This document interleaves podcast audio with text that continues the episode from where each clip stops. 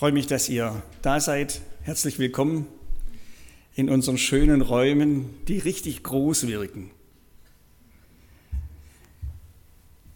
Für junge Eltern ist es immer spannend, wenn ihre Kinder anfangen zu reden.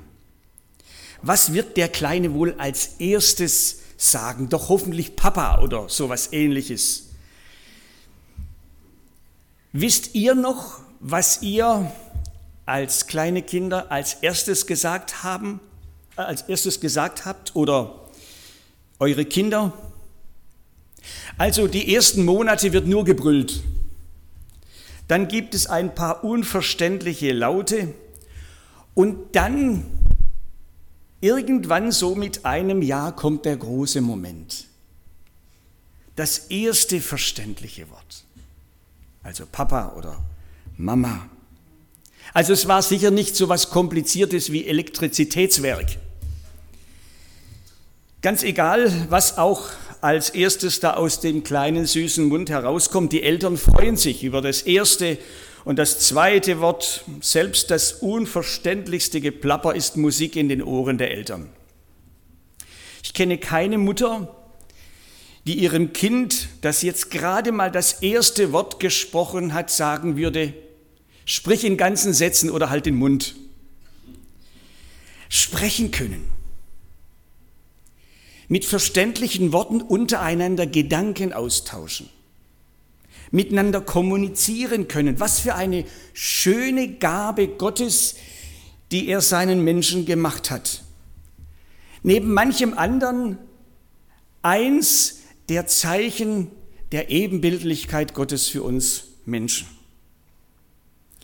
Gott hat ja diese Gabe nicht nur uns füreinander geschenkt, sondern vielleicht in besonderer Weise dafür gegeben, dass wir sie auch ihm gegenüber einsetzen, also mit ihm reden können. Meerschweinchen können das nicht und Wellensittiche auch nicht, jedenfalls nicht, dass ich es wüsste. Seufzen tun sie, ja, das steht schon in der Bibel, unter den zum Teil unmenschlichen, lieblosen, lebensfeindlichen Bedingungen von Menschen, die nur an ihren Profit denken. Sie seufzen, ja, das steht in der Bibel. Sie haben Angst und sehnen sich danach, dass Gott mal alles neu macht. Aber beten, mit Gott reden, so auf Du und Du, das ist dem Menschen vorbehalten. Das zeichnet ihn aus, das zeichnet unter anderem auch seine Würde aus. Weiß noch jemand von euch, wann er zum allerersten Mal gebetet hat und was? Kann sich jemand noch an sein allererstes Gebet erinnern?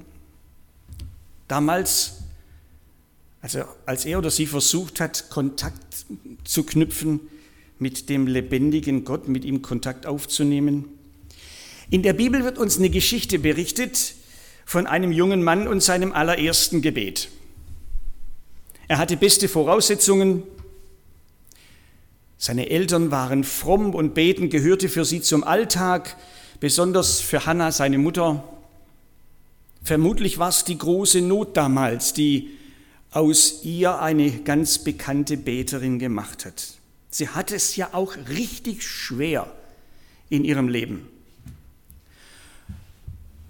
Von nahen Menschen gekränkt, gemein behandelt, vom eigenen Mann nicht richtig verstanden und dann auch noch von Gott verlassen. Zumindest mag sie sich manchmal so gefühlt haben. Und diese Not lehrte sie beten.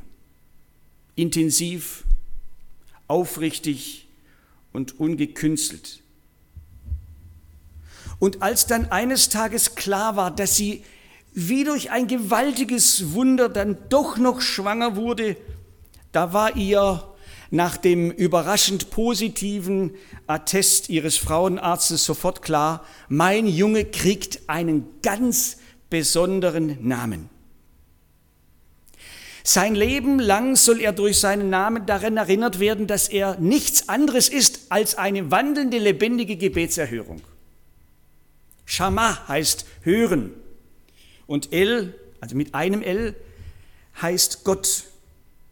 Gott hört oder Gott erhört.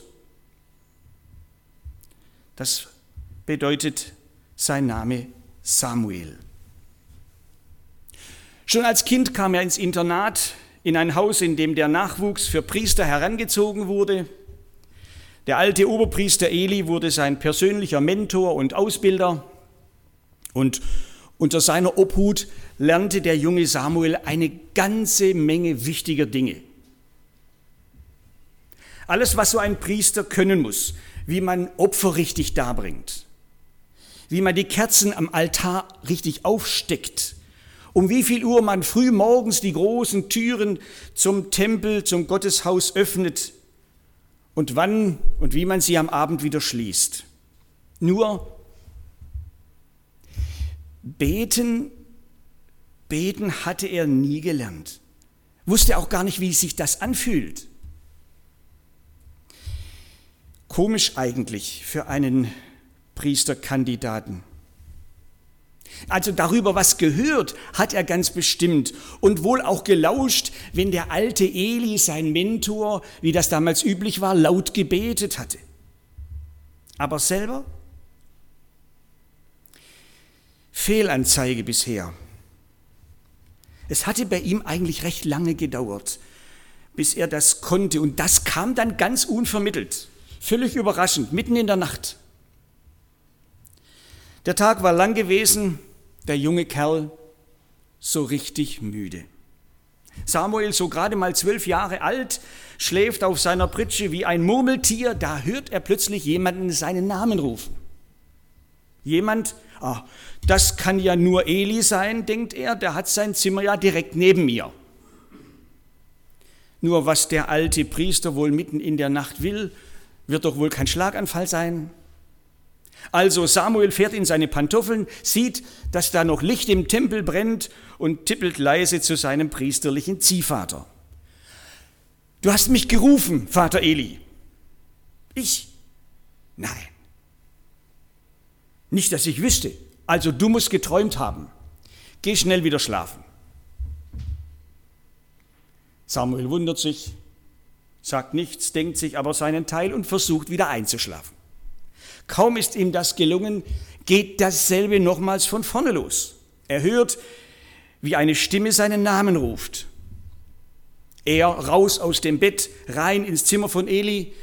Du hast mich gerufen, Vater Eli. Hab ich nicht. Ich glaube, du träumst. Husch ins Körbchen, junger Mann. Ob Samuel sich veräppelt fühlt, ich weiß nicht, aber gewundert hat er sich ganz bestimmt. So, und wie bei jeder guten Geschichte gibt es auch ein drittes Mal und da klappt es besser. Ich weiß nicht, wie gut Elis Schlaf war. Bei älteren Leuten soll das nicht mehr ganz so gut funktionieren. Aber eins ist klar, dem guten alten Oberpriester dämmert jetzt endlich, was da vor sich geht. In der Bibel heißt es ganz schlicht dazu, da merkte Eli, dass der Herr den Knaben rief. Und als der junge Samuel völlig konsterniert zum 3. Mal in jener Nacht vor ihm steht, sagt Eli ein weises Wort. Mein Junge, also ich war es bestimmt nicht, aber ich will dir mal was sagen.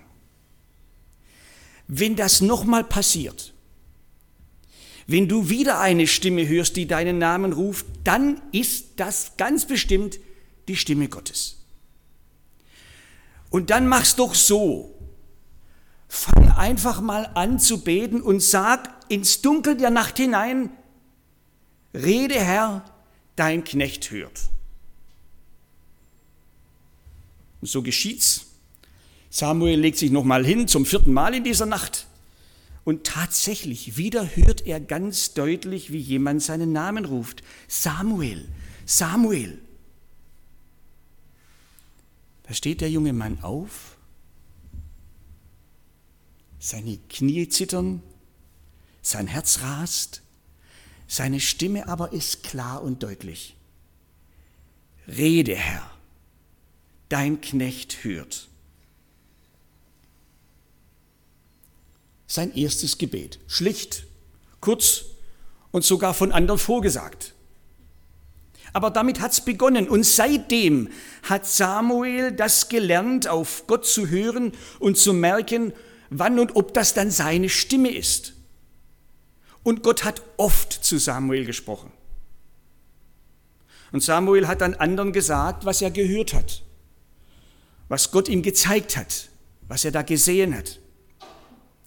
Deshalb haben ihn die Leute damals auch den Seher genannt. Also Hörer wäre auch okay gewesen.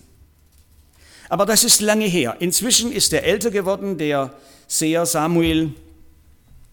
Und da hört er eines Tages wieder diese Stimme.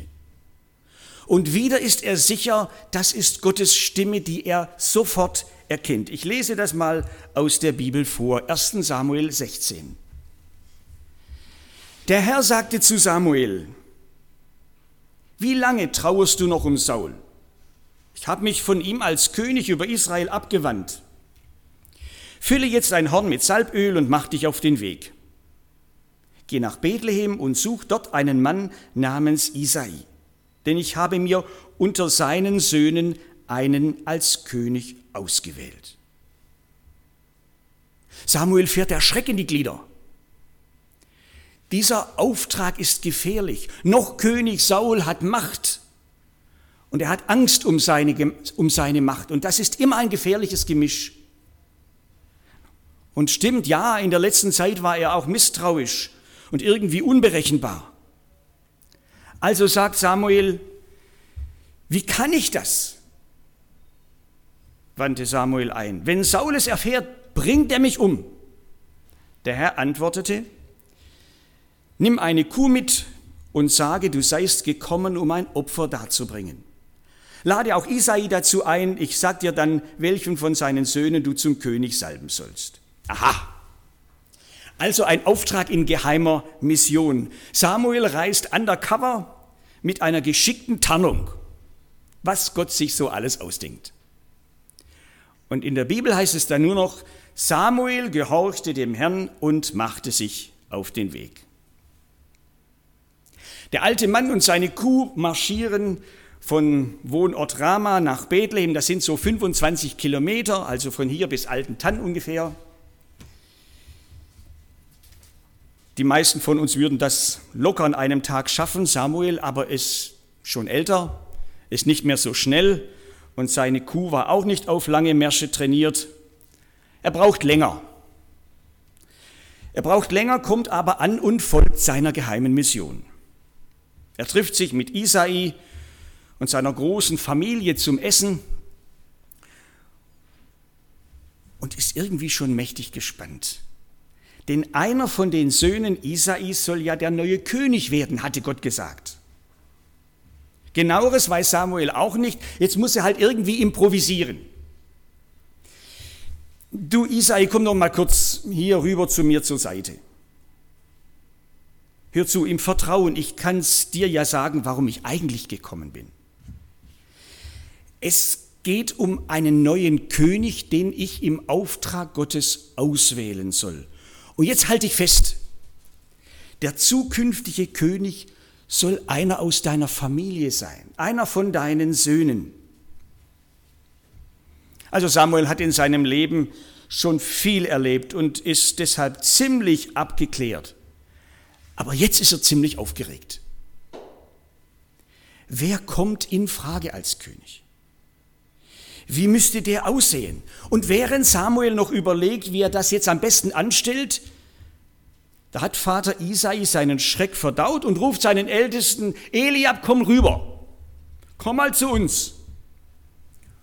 Wow, der sieht gut aus, der sieht richtig gut aus, denkt Samuel, groß und kräftig und durchtrainiert wie ein Kleiderschrank mit Sixpack und so selbstbewusst. Ah, jetzt verstehe ich, warum ich Gott nach Bethlehem laufen ließ. Das muss er sein. Ah, da brauche ich nicht mehr länger nachzudenken. Samuel sieht im Geist schon die Königskrone auf dem Kopf von Eliab. Passt. Wie von selber geht seine Hand zum Salbhorn. Aber ehe er es nimmt, funkt ihm Gott dazwischen, pfeift ihn zurück und bremst ihn aus. Es heißt in unserem Text, doch der Herr sagte zu Samuel, Lass dich nicht davon beeindrucken, dass er groß und stattlich ist. Er ist nicht der Erwählte. Ich urteile anders als die Menschen. Ein Mensch sieht, was vor Augen ist, ich aber sehe ins Herz. Samuel, der Seher, hat nicht richtig gesehen. Er hat sich täuschen lassen von dem, was er da gesehen hat. Und vielleicht fiel ihm die Vergangenheit wieder ein, war doch klar, so war es ja auch bei Saul. Der war auch so groß und so kräftig und so selbstbewusst damals. Und was ist jetzt aus ihm geworden? Also die äußere Erscheinung ist gut, ja, das stimmt schon, aber das alleine tut's wohl doch nicht. Weiß ich ja eigentlich. Der Eliab steht ganz unbeholfen da, der Vater guckt ganz erwartungsvoll, aber Samuel winkt ab. Na also, kann man nichts machen, der nächste halt, Abinadab hieß der. Kopfschütteln. Er ist es auch nicht. Na dann eben der nächste, Schimmer. Nein? Nein, auch nicht. Und so marschieren sie alle vor ihm auf. Der vierte, der fünfte, der sechste, alle abgewählt. Na, dann ist die Sache klar, denkt Samuel, dann muss es ja der siebte sein. Wo ist dein siebter Sohn? Ach, da kommt er schon. Und nein, seltsam. Der ist es auch nicht. Der siebte ist es auch nicht. Und jetzt weiß Samuel nicht mehr weiter.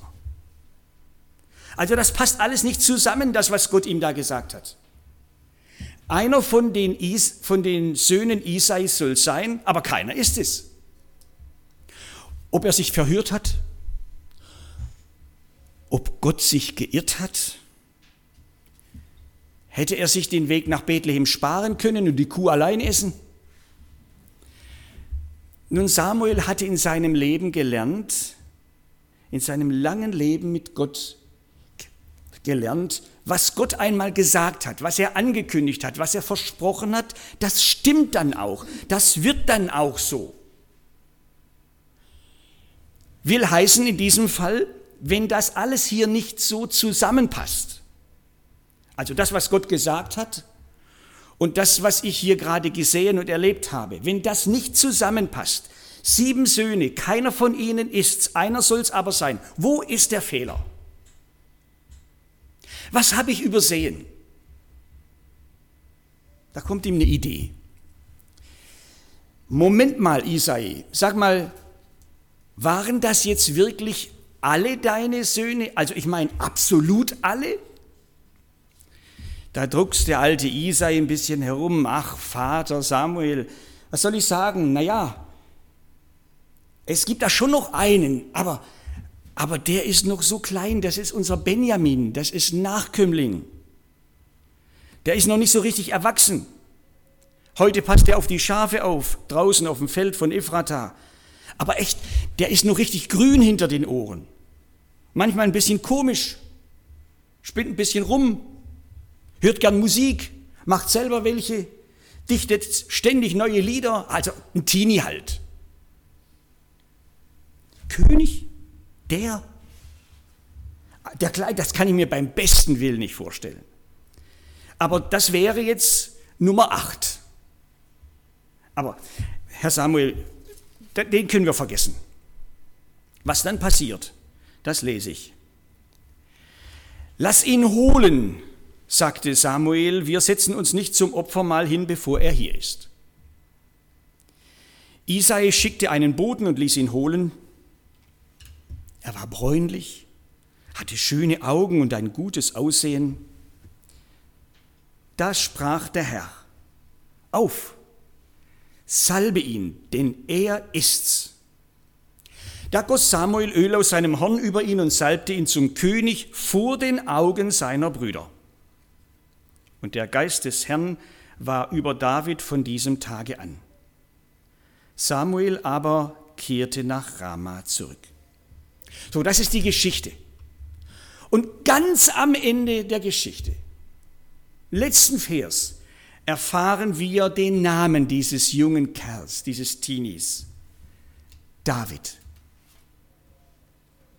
Bis heute war er nur der Kleine, der Teenie, das musikalische Sensibelchen. Oft nicht so richtig für voll genommen vom Vater und vor allem von den älteren Brüdern. Mit denen konnte er jedenfalls nicht mithalten. Die sahen ja alle schon richtig erwachsen aus. Die wirkten größer, waren es auch und stärker und hatten bessere und schönere Klamotten, die er dann, der Kleine, später alle abtragen durfte. Ein Mensch sieht, was vor Augen ist, sagte Gott zu Samuel. Und das stimmt ja. Das stimmte damals, das stimmt auch heute. Ich bin überzeugt, das gilt nicht nur für junge Teenies. Das gilt auch schon für erwachsene Teenies, für sehr erwachsene Teenies. Ist doch so. Wir scannen die anderen ein, machen uns ein Bild von ihnen. Dann checken wir ab und vergleichen, wie schneide ich denn dagegen ab? Besser, schlechter oder so ähnlich? Und die anderen machen das von uns doch auch so. Sortieren uns ein in ihr eigenes Ranking. Und da spielen dann äußere Dinge schon eine große Rolle. Eine ziemlich große Rolle. Wie sieht sie aus? Wie wirkt er? Was hat sie an? Wie gibt er sich? Was kann sie? Was bringt er zustande? Aussehen und Ansehen, Besitz und Vermögen, Position und Stellung, Statussymbol, Auto, Haus, was weiß ich und Titel. Ein Mensch sieht, was vor Augen ist. Das hat sich in diesen über 2000 Jahren nicht groß geändert. Klar, man kann da durchaus manches über den anderen erfahren, das weiß ich auch, und lernen und erkennen. Aber man kann auch ganz schön daneben liegen, weil wir einfach nicht sehen können, was im anderen Menschen steckt. Und dass in vielen Menschen vielleicht viel mehr steckt, als wir von außen mitkriegen. Oder auch umgekehrt, weil wir uns so oft beeindrucken lassen von dem, was jemand so alles Tolles in seinem Schaufenster hat. Und weil wir eben nicht wissen, ob da wirklich was dahinter ist oder ob das tolle Schaufenster schon alles ist. Samuel ist das zuerst ja auch passiert, hat sich blenden lassen vom Äußeren, vom tollen Äußeren. Ich will jetzt nicht sagen, dass es darauf überhaupt nicht ankommt. Das würdet ihr eh nicht glauben und mir nicht abnehmen. Und von David wird in unserem Text ja auch berichtet, wie er aussieht und wie er wirkt. Habt das gerade gelesen. Er war bräunlich, hatte schöne Augen, ein gutes Aussehen. Aber das ist eben noch nicht alles. Und es ist auch nicht das Entscheidende. Ein Mensch sieht, was vor Augen ist. Gott aber sieht das Herz an. Heißt, Gott sieht, was in einem Menschen steckt, was wirklich so alles in einem Menschen steckt. So, ich mache das jetzt mal ein bisschen persönlich und sage du. Gott sieht, was in dir steckt. Auch wenn die anderen das nicht sehen. Selbst wenn du das selber noch nicht siehst. Gott sieht tiefer und weiter und umfassender. Gott sieht dahinter. Gott sieht hinter das, was alle anderen halt auch sehen können. Schließlich hat er dich gemacht, gewollt. Und er hat dich mit Möglichkeiten ausgestattet, die andere nicht sehen können, noch nicht. Gott hat dir Potenziale für dein Leben mitgegeben, die du dir vielleicht selber nicht zutraust, aber die nur darauf warten, entwickelt zu werden. Gott jedenfalls hat, anders als seine Familie, den David für voll genommen. Das tut er auch mit dir. Gott sieht, was in dir steckt. Das ist das eine. Und das andere? Gott hat etwas vor mit dir, mit deinem Leben. Gott hat eine Berufung für dich, eine ganz spezielle für dich. Also jetzt nicht die gleiche für David, wie für David. Das würde mich schon wundern. Aber er hat eine für dich, maßgeschneidert für dich. Man könnte auch sagen, Gott hat einen Traum von dir, wie du werden kannst oder wer du werden kannst. Was du tun kannst, was du in Bewegung bringen kannst, wenn du dich einlässt auf ihn, auf seine Berufung für dich.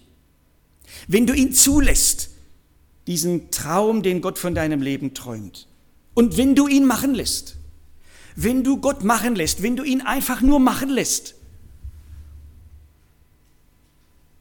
Also was diese Berufung ganz genau in deinem Fall ist, das kann ich dir von hier nicht sagen. Das ist für jeden was anderes, was Besonderes, was Einmaliges. Allerdings, einen Teil davon kann ich dir sagen. Ein Teil von Gottes Traum, von Gottes Wunsch für dich, für dein Leben, der ist mir wohlbekannt. Gott will, dass du ganz zu ihm gehörst. Dass du dich mit deinem ganzen Leben an ihn hängst, dich mit ihm verbindest, dass du ihm die Schlüssel zur Tür deines Lebens und deines Herzens zur Verfügung stellst, dass er, wir hatten das eingangs gehört, bei dir wohnen darf, Wohnrecht bekommt. Und dass du ihm mal ehrlich sagst, an einer Stelle mal ehrlich sagst, mach du bitte, ich gehöre dir. Ich tue, was du dir mit mir und meinem Leben vorgenommen hast, egal was das sei. Mach du aus mir, was du aus mir machen willst. Auch wenn das bedeutet, dass ich meine eigenen Pläne hinten anstellen muss. Gott möchte, dass du ihm das sagst und dass du ihm dein uneingeschränktes Ja gibst. Für dein Leben, für deine Zukunft. Viele von euch haben das ja schon gemacht. Auf andere wartet Gott noch. Nein, er zwingt niemanden. Er rennt bei keinem die Tür ein. Er wartet auf deine Entscheidung und es ist ihm völlig egal, wie dein Leben bisher gelaufen ist, wie andere dich sehen, wie andere dich beurteilen, was andere über dich sagen. Das ist ihm völlig egal. Es ist ihm auch egal, wie viele Schritte, wie viele Lebensjahre du schon hinter dir hast. Ob du noch ein kleiner Teenie oder schon ein ganz groß Erwachsener bist, das ist ihm egal. Er wartet auf deine Entscheidung und er respektiert sie auch. Aber da wo jemand sich von ihm einladen lässt, wo jemand sich auf seinen Traum einlässt, da wird Gott dafür sorgen, dass dieser Traum nach und nach, Schritt für Schritt Wirklichkeit wird. Er wird dich auf irgendeine Art und Weise wissen lassen. Er wird vielleicht Leute dafür haben, die dir dabei helfen, das, was Gott mit dir in dieser Welt vorhat, zu erkennen und dann auch zu leben. Vielleicht schickt er dir ja einen Samuel vorbei, der für dich dann zum Boten Gottes wird. Das können die Eltern sein, das kann der Jugendkreisleiter sein, das kann ein guter Freund sein, der selber schon länger mit Jesus lebt. Bei mir war das damals eine alte, schon sehr alte Diakonisse, die mir zum Samuel wurde. Wir haben ja gesehen, bei David waren es nicht die Eltern, also die hatten ihn völlig unterschätzt.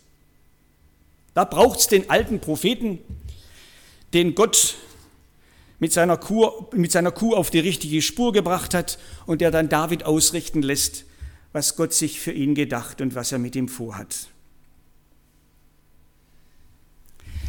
David, dieser junge Teenie, war sicher von dem ganzen Geschehen um seine Person jetzt herum völlig überrascht.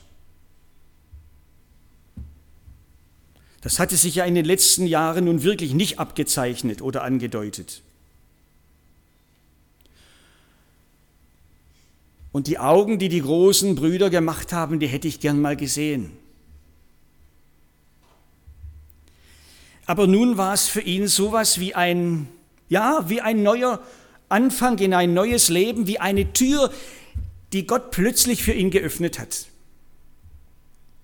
Und ja, es kam dann in den folgenden 40 Jahren noch sehr viel Neues und Spannendes und Unerwartetes in seinem Leben.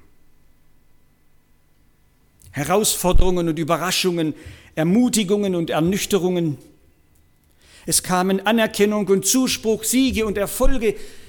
Es kamen aber auch Nöte und Kämpfe, Anfechtungen und Versuchungen. Gott aber hatte damals, als Samuel ihn besucht hatte, seine Hand auf Davids Leben gelegt. Und in unserem Text heißt es am Ende so: Und der Geist des Herrn war über David von diesem Tag an. So wird das. So macht Gott das. Wenn er die Hand auf jemanden legt, der das für sich dann auch zulässt. So wird das. So macht Gott das, wenn er jemanden in Beschlag nimmt, der sich von ihm in Beschlag nehmen lässt. Dann wohnt Gott ganz persönlich durch seinen Geist in diesem Menschen. Und das heißt dann, dass dieser Mensch nicht leben und nicht mehr nur auskommen muss mit dem, was er von sich selber aus hat oder kann. Dann legt Gott nach.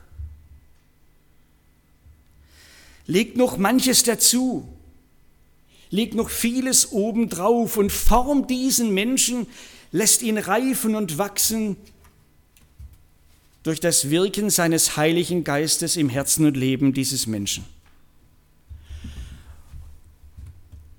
Und dann macht er eben durch das Wirken des Heiligen Geistes etwas sehr Kostbares aus diesem Menschen, etwas sehr Wertvolles. Zu seiner Ehre und zum Segen für andere Menschen. Wir spüren, in Gottes Augen ist jeder Mensch etwas Besonderes, etwas besonders Wertvolles. Jedenfalls mehr, viel mehr, als andere von ihm sehen oder denken. Gott sieht das Herz an. Deins und meins.